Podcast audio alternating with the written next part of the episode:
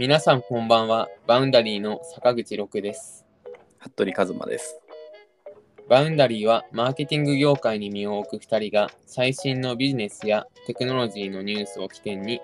その領域で起きていることをざっくばらんに会話して新しい発見を探す番組です。本日のテーマは YouTube が YouTube ホリデーストリームショップの開催を発表です。よろしくお願いします。よろしくお願いします。はい。今日は？そうですね、あの、もし過去5回聞かれている方にとっては、急に坂口六になってることについては、ちょっとあまり気にせず芸名になったと思っていただければいいってことでいいですかね。はい。その形と認識していただければなと思います。はい、大丈夫です。そして今回はですね、YouTube、マーケティング界隈のポッドキャストにもかかわらず、やっと6回目で YouTube が来ましたね。いや、今日の発表のやつはもう、すごいですね。クリエイターエコノミーのホットのラインを言ってますね、これは。そうですね、なんか結構マーケティングの話すると細かい話に入りがちですけど、これは一般の方にも関わりあることかなと思うので、まあそういう視点も含めて聞いていただければと思います。で、ニュースの内容なんですけど、最初にタイトルとしてお話した通りで YouTube が YouTube ホリデーストリームショップっていう簡単に言うと YouTube でそれぞれのインフルエンサーだったり KOL、キーオピニオンリーダーたちが、まあ、もしくはメーカーだったりが、ライブコマース。ライブコマースってライブ配信の中で物を売るっていうものですね。ライブ配信でライブコマースをして、っていうイベントを11月15日から1週間、おそらく US で、ちょっとここ不安定で恐縮なんですけど、おそらく US でやるということで、もともと YouTube のライブコマースで、もちろん、それぞれのチャンネルでやって、実際に商品の購買は説明欄にあるリンクだったりから飛ばしてっていう取り組みあったと思うんですけど、今回 YouTube としてクリエイターを支援する形で YouTube 内でライブストリームを大々的に、まあ Amazon でいう、えーブラックフライデーだったり、そこら辺の取り組みとサイバーマンデーだったりの取り組みに近いと思うんですけど、その取り組み的なものを YouTube が主導でワンウィークやるという形のリリースが出ました。で、これは YouTube がサポートしてることもあって、結構このライブコマースの話で言われるのが、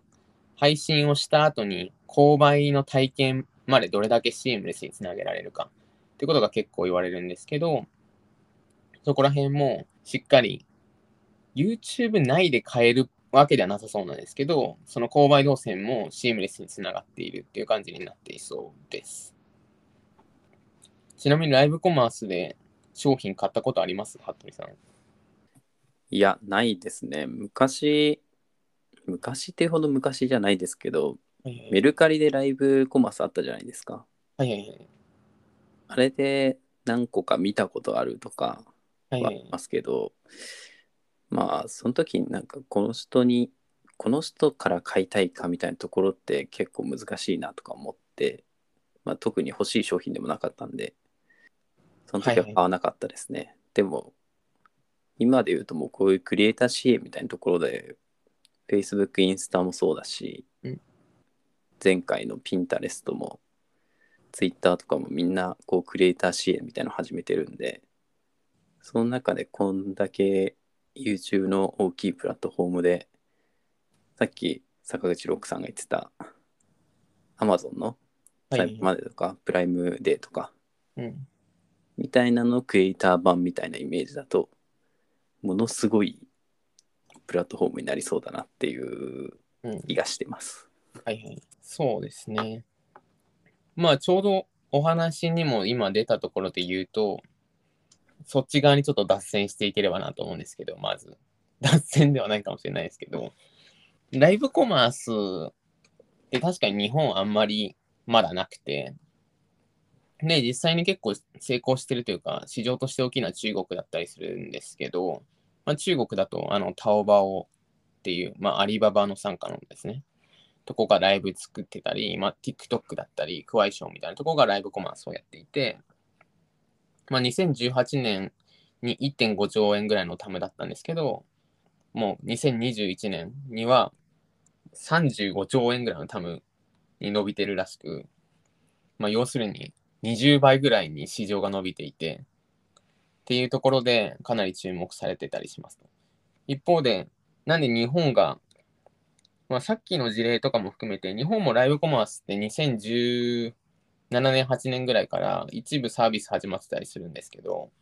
現に多分メルカリの、メルカリチャンネルですかね。とかはライブコマースやったんですけど、もうクローズしちゃってて、で、なんとなくここら辺を見てて、個人的に思ったのは、中国のライブコマースで成功したところって、基本的に先にソーシャルメディアがあって、だったり、フォローフォロワーの環境がある、ソーシャルグラフが作られた環境にライブコマースが入っていったっていう立ち上がり方を結構中国の方はしてるんですけど、日本の方は商品を売るところからライブコマース側を作っていったっていう背景が、まあ、その時点だとあって、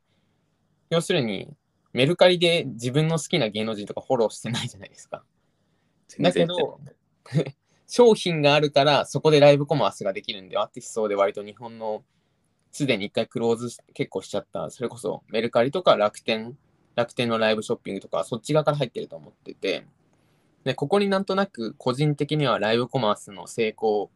するかしないかのポイントがあるかなと思っていて、というのも、ソーシャルメディアからバーティカルにライブコマースに広げていく場合って、本当に自分が好きな人とか、まあ、自分が商品をおすすめしてもらったら買いたい人っていうのが、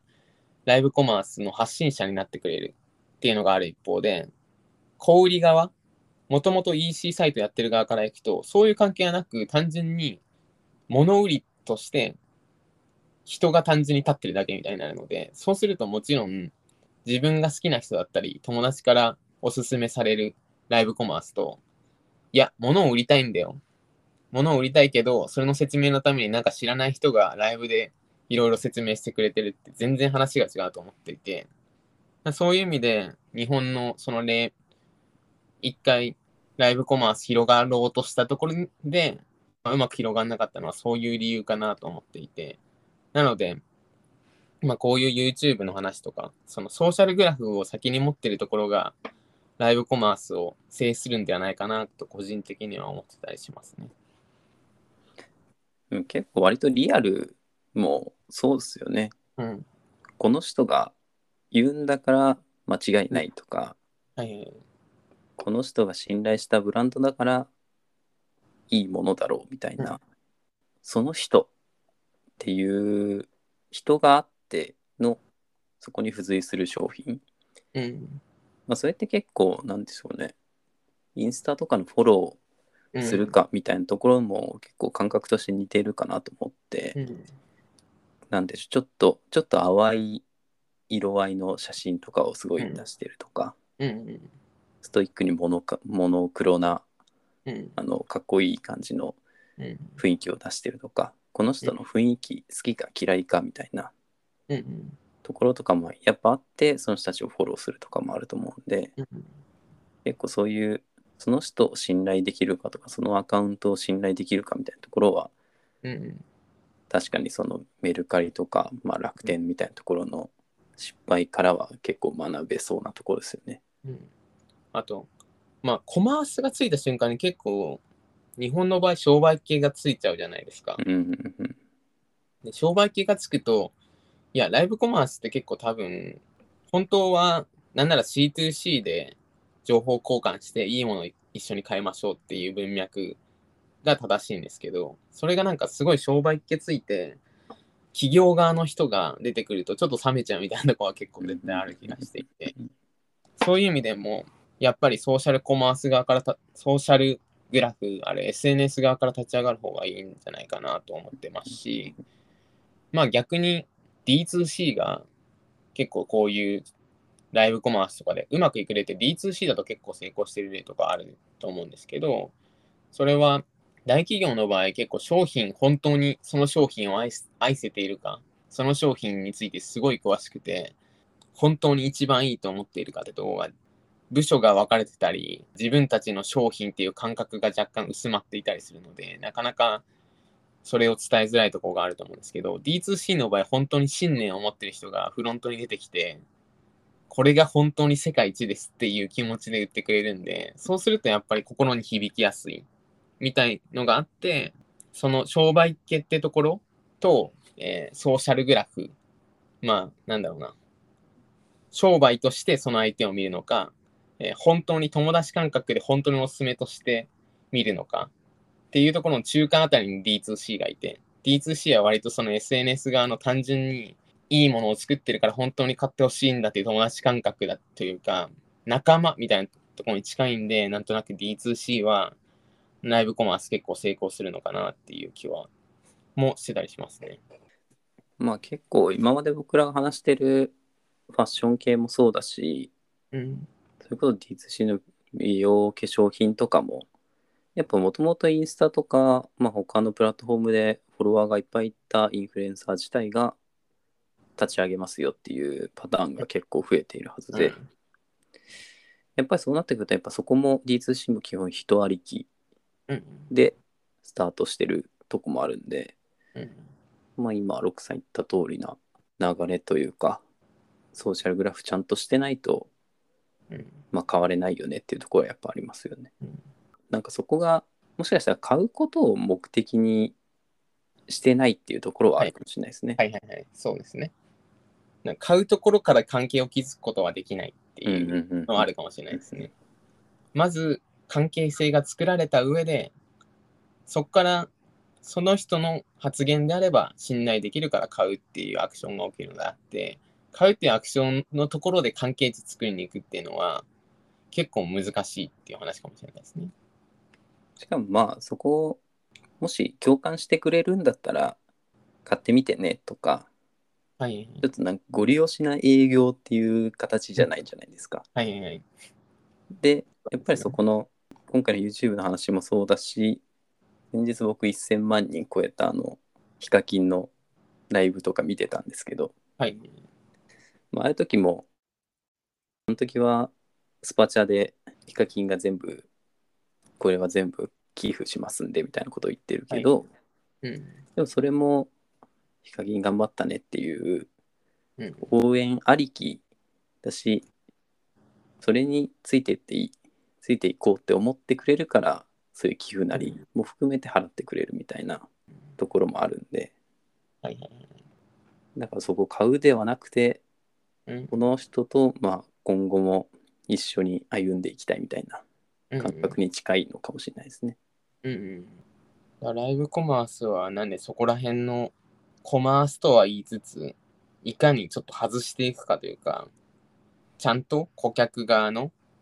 視点に立ってというか、短期で見ずに、短期で売り立てることを考えると多分ライブコマース結構失敗すると思うので、まあ関係性づくりから考えて、いかにちゃんといいものを作って、それが、まあ自分たちが売らなくても、なんだろう、KOL とかインフルエンサーが自ら進めたくなるような商品を作って、それで適切にプロモーションというか、広げてってもらうっていうのが成功法な気がなんとなくしますね、やっぱり。で、ちょっと今回その YouTube の話だったので、YouTube の稼ぎ方って今何やんだっけっていうのをちょっと調べてみまして、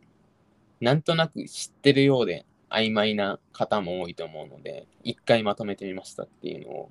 ちょっと話せればと思ってますと。で、大きくは10個あります。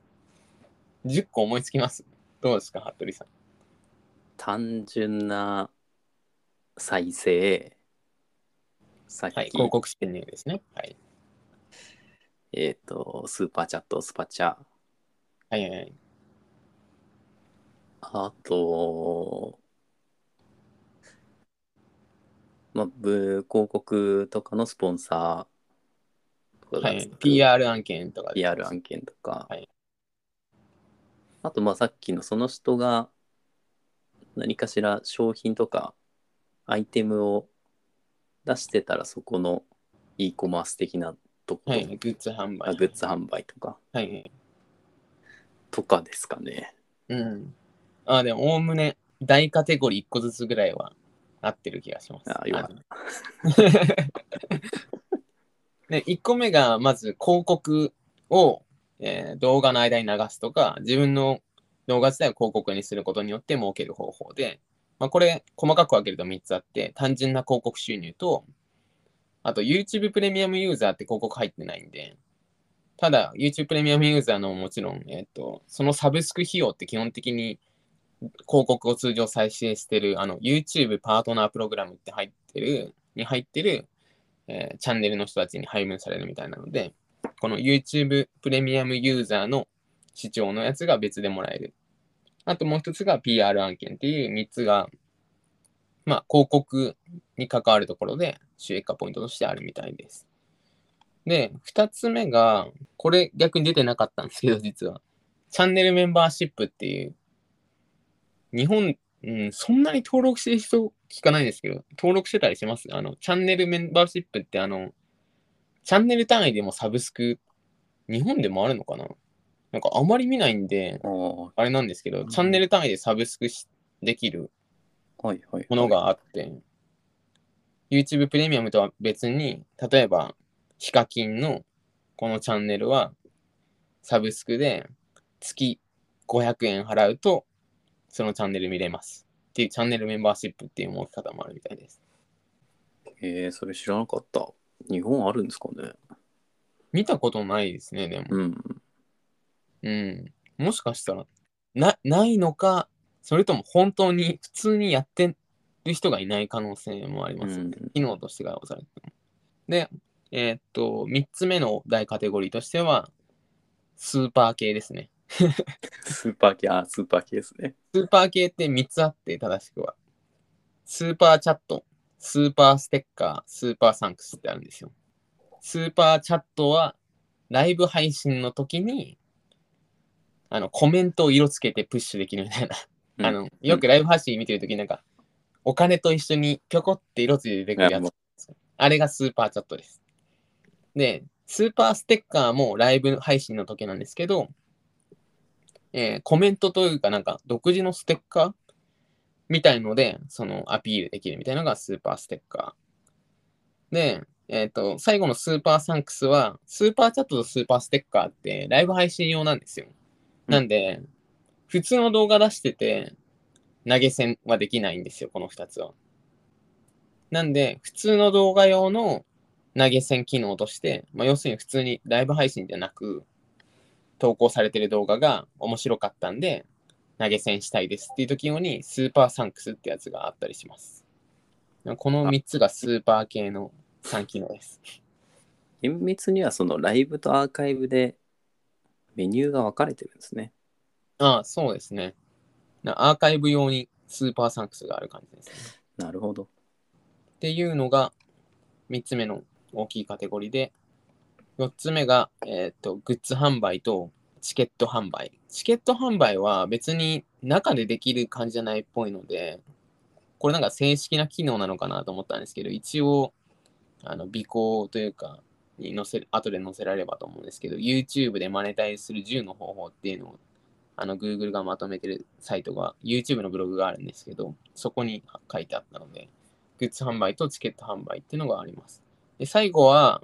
そのクリエイターを囲う的な話で、結構最近あると思うんですけど、YouTube から基金が出てる、基金が出てるというか、いうのがあります。で、今は、あの、ショーツにめちゃめちゃ YouTube は投資してたりするので、そこに基金が結構集まってるみたいです。で、ここはかなり加速してて、えー服部さんもお話ししてたように、もう、クリエイターファーストの時代が圧倒的に来てるので、それぞれのプラットフォーマーが、いかにクリエイターをちゃんと獲得、確保しとくか、獲得できるか、みたいな戦争にかなりなっていて、そのために結構各社が基金みたいのを出して、出したり、優遇制度みたいのを作ったりすることによって、その自分たちのプラットフォームでコンテンツを出してもらって囲い込むっていう作業を結構やってたりしますね。これは多分 YouTube だけじゃなく TikTok とかも全然やってると思いますし、ツイッターとかはよく広告メニューである、えっと、あのプレロールのパッケージとかを作るところでなんかパートナー作ったりっていうのを結構やってる印象があります。もうなんかデイリー、デイリーとかで数億円とかって聞きますよね。うんうん。いや、そうですね。基金は相当、まあ、YouTube とかプラットフォーマーというより、それこそ Netflix とかめちゃめちゃやってますからね、と。で本当にコンテンツを作れる人たちの価値が相当上がってるんで、その人たちをどうちゃんとお金を出してでもちゃんと囲っておくかみたいな戦争が若干起きている気がします。僕なんか別のクリエイターエコノミーの記事とか読んでるときに今後一つキーワード的になってくるのかなと思うのはカメオとかってあるじゃないですかはいはいはい。パーソナライズされたコンテンツというかあれですよね。えっと、芸能人がなんかネットワーク化されてて、例えば、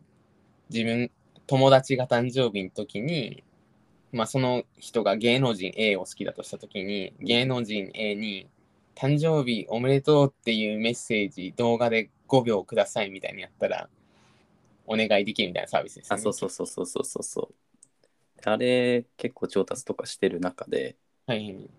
そういう、まあ、オープンにライブとかアーカイブとかで広く見られるっていうのもありつつ、まあ、ある種グッズとかは結構パーソナルなやり取りじゃないですか。はいはいはい。まあ、1対1でこの商品が欲しいうんじゃあ買おうってなる。っていう時にそこが商品が体験みたいなところでよりパーソナライズするみたいなところだとあなたのために特別に YouTube の動画を作ったとか、うん。まあ、ショーツ作ったからあなただけに限定で見せられるよとか。うん。みたいなそういうパーソナライズ要素みたいのはもうちょっと増えていくのかなとか思ってますし、はいはい。この絵の話をしたら、途端に NFT の話になっちゃう。確かに。ちょっと広げすぎたよ。った方がいい NFT にして売りたく売売る話になります。ちょっとそっち側に脱線すると、今って3つのテクノロジーが同時に来てるから、そのテクノロジーが完全に融合し始めるタイミングだと思っていて、一つがクリエイターエコノミー、クリエイター中心の世界。クリエイター中心っていうと逆に企業に対してクリエイターって感じなんで割と分散化された社会っていう主権の移動みたいな話と、じゃあ主権が移動したときに、じゃあ分散化された主権を実現すするテクノロジーとしての、あの、ブロックチェーンとか NFT の話。うんもうこれはまあ、ロジックとしてそれを成立しうるもので、じゃあその2つの中で、じゃあどこで活動するっていう時のメタバースの話が来てるんで、メタさんです。こ こは本当はどっかで話したくてうずうずしてますけど、まだ動きがすごすぎて、あれですけど、そこら辺とも絶対ここら辺は、まあそれこそコマースの話も NFT とか出てくると、リアルのコマース、どんどんデジタルのコマースに変わらないみたいな話もありますからね。デジタルファッションみたいな話も出てくると、レイヤーがすごい難しくなります。まあより一層こう、なんでしょう、下町工場の中小企業とかじゃなくて、未来の中小企業はこういうクリエイター一人一人が、まあ、トップに移ってる人もいれば、裏で編集する人もいて、なんか資材集める人もいて、うん。まあ、ホーム的なとかやってる人とかいてっていうなんか一つのチームみたいになってるのが中小企業になっていくみたいな話もあるじゃないですか。はい。なので時代時代変わってますねっていうかもう稼ぎ方うん。一つじゃないであの会社にいることが稼ぎなことだけじゃないですよっていう形に実は世界はなってるってことなんですね。そうですね。だから本当はここら辺のライブコマースの話も一応今は YouTube みたいな感じですけど、さっきのあの NFT とかそこら辺の話、ブロックチェーンとか、まあクリエイターエコノミーの話で言うと結構今のプラットフォーマーって中央集権に全部データを集めてて、クリエイターよりもやっぱりプラットフォーマーの方が言うて強いじゃないですか。アカウントバンできますし。うんっっていう主権がやっぱり移動し始めてるプラットフォームって結構出てきてて、あのサブスタックだとか、うんうん。基本的にクリエイターが自由に活動できて、まあ、それこそ基本的にその映画の配給会社とかって結構、まあ、キャラを作ってもそのキャラクターはクリエイターに依拠するんじゃなくてその制作した会社に、えー著作権とか登録されたりするわけなんでそういうのもだんだん変わる兆しとかもあるのでもちろんこのクリエイター囲い込みの話の戦いはあるんですけどもっと大きな市場の帯同としては、もっと本当にクリエイターファーストな世界を目指す方向にも動いたりするので、そこら辺も本当は見ながら。ただまあ、ここ10年ぐらいは、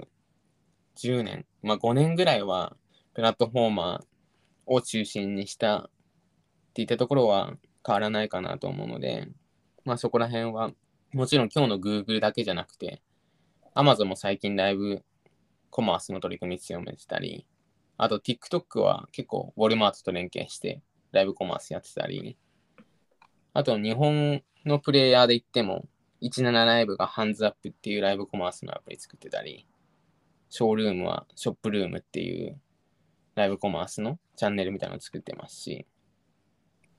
あと、あれですね、LINE とかも多分 LINE ライブでライブコマースとかやりたい気がしますし、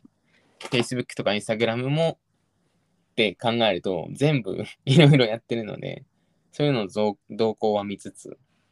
まあクリエイターエコノミーという視点ではちょっともうちょっと対局見つつ、ただまあその時々でどこに貼るべきかは変わってくると思うので、チャレンジしつつって感じですかね。まあ、僕たちもこの発信をしてる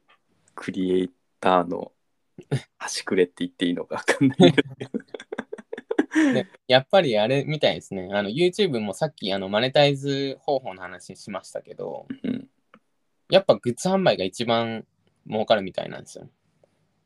まあ一番利益率高いですからね。うんねそうですね。グッズ販売が一番儲かるしってのを考えると、ここら辺の単純に広告の PV だったりで稼ぐんじゃなくて、そこからビジネスを広げていくときに、ここら辺のコマースみたいな話は確実に、あまあそこまで このチャンネルがやるかわかんないんですけど、確実に多分ビジネス上重要なので、多分ソーシャルキャピタルで稼いでる人はいっぱいフォロワーとかを含めていることによって、それでマネタイズしている人は確実にこのコマース、ライブコマースの領域っていうのは見ておいた方がいいかなと思いますね。より一層アニメとかだとアニメイトだとかなんかいろんなうん実店舗とかもあったりするからこういうクリエイターの特性のショップみたいのも今後リアル的にもできていったりするんですかね。そうですね。ちょっと日本はライブ配信とかは結構その17ライブが結構な数字を叩き出してたりみたいな話は聞くんですけど、ライブコマースはなんかやっぱりまだあんまり聞かない気もするので、また市場動向変わったタイミングでラップアップできればいいかなと思いますね。では、今回ご紹介したトピックの参照元は概要欄にリンクでまとめています。もし面白いと思った方はぜひフォローしてみてください。今回もありがとうございました。ありがとうございました。それではまた次回お会いしましょう。さようなら。さよなら。